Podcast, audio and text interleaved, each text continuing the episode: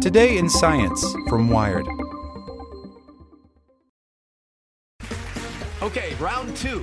Name something that's not boring. A laundry? Ooh, a book club.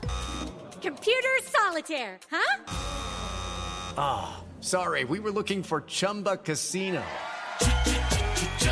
That's right. ChumbaCasino.com has over 100 casino style games. Join today and play for free for your chance to redeem some serious prizes. ChumbaCasino.com. No purchase necessary. Full prohibited by law. 18 plus terms and conditions apply. See website for details.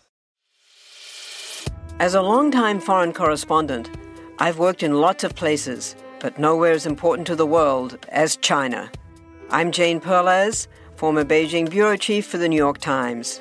Join me on my new podcast, Face Off US versus China, where I'll take you behind the scenes in the tumultuous US China relationship.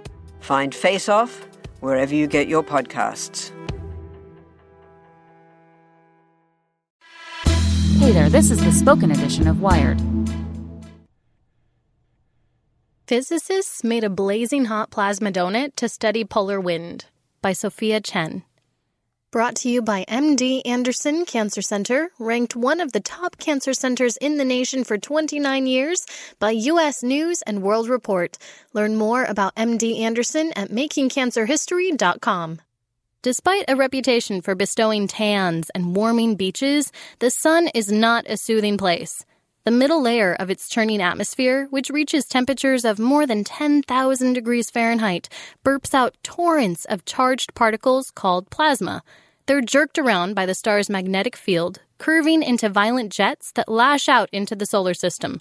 The resulting particle stream, known as the solar wind, blows in all directions, extending far beyond the orbit of Pluto. Our planet, by virtue of its own magnetic field, constantly deflects this bombardment. The relatively few particles that make it into Earth's atmosphere manifest themselves as glowing auras near the north and south poles but scientists still don't know exactly how the sun produces the solar wind. For obvious reasons, it's difficult to study a star's interior intimately.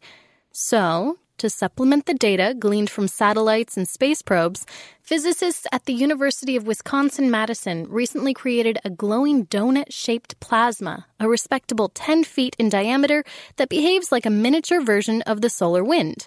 We're making plasma here on Earth that are very similar to the ones out in space, says graduate student Ethan Peterson, the lead author on a paper describing the project.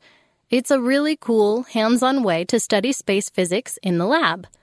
To generate the plasma, the researchers fill a spherical chamber called the Big Red Ball with helium gas.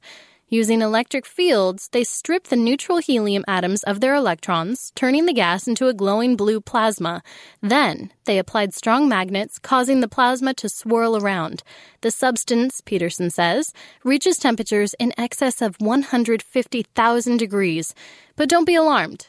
This plasma consisted of less than a milligram of helium ions. It didn't even have enough energy to warm a thimble of water.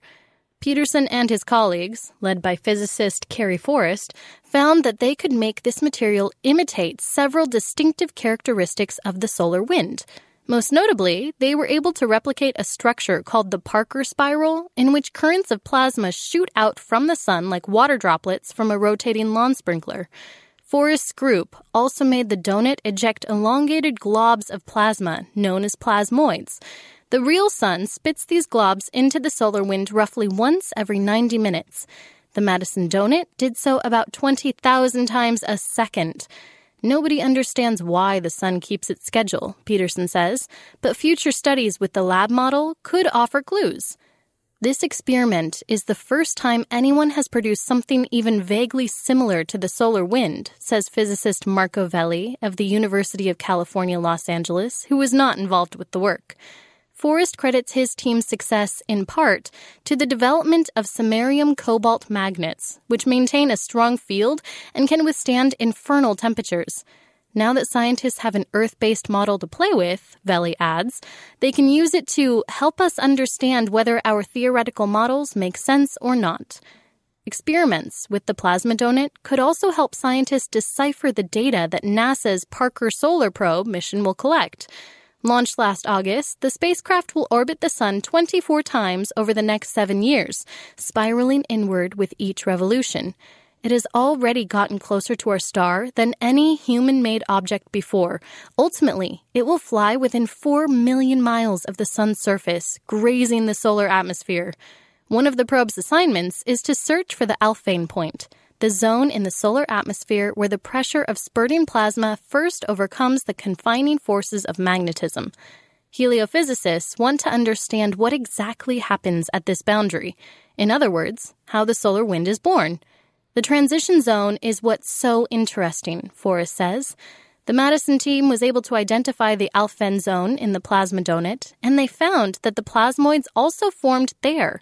We're kind of expecting that if the Parker Solar Probe reaches this point, it'll see something similar, says Peterson. The model does differ from the actual solar wind in some important ways, says Velli. For one thing, as plasma leaves the sun, the star's gravity, along with heat from its outer layers, will affect the plasma's motion. At the laboratory scale, Forest's group can't replicate either phenomenon. The best they can do is simulate them with electricity and magnets. Still, now that they can produce this plasma consistently, they can tweak it to even more closely resemble the solar wind. Right now, individual particles in the plasma collide too frequently, says Peterson. To reduce these collisions, they'll have to make the plasma even hotter. As a plasma's temperature rises, the particles inside move faster, which, curiously enough, actually reduces the chances of them hitting each other. In its swirling, controlled glow, they might finally understand how the sun exhales. Without the ones like you, who work tirelessly to keep things running, everything would suddenly stop. Hospitals, factories, schools, and power plants they all depend on you. No matter the weather, emergency, or time of day, you're the ones who get it done. At Grainger, we're here for you with professional grade industrial supplies. Count on real time product availability and fast delivery. Call clickgrainger.com or just stop by. Grainger for the ones who get it done.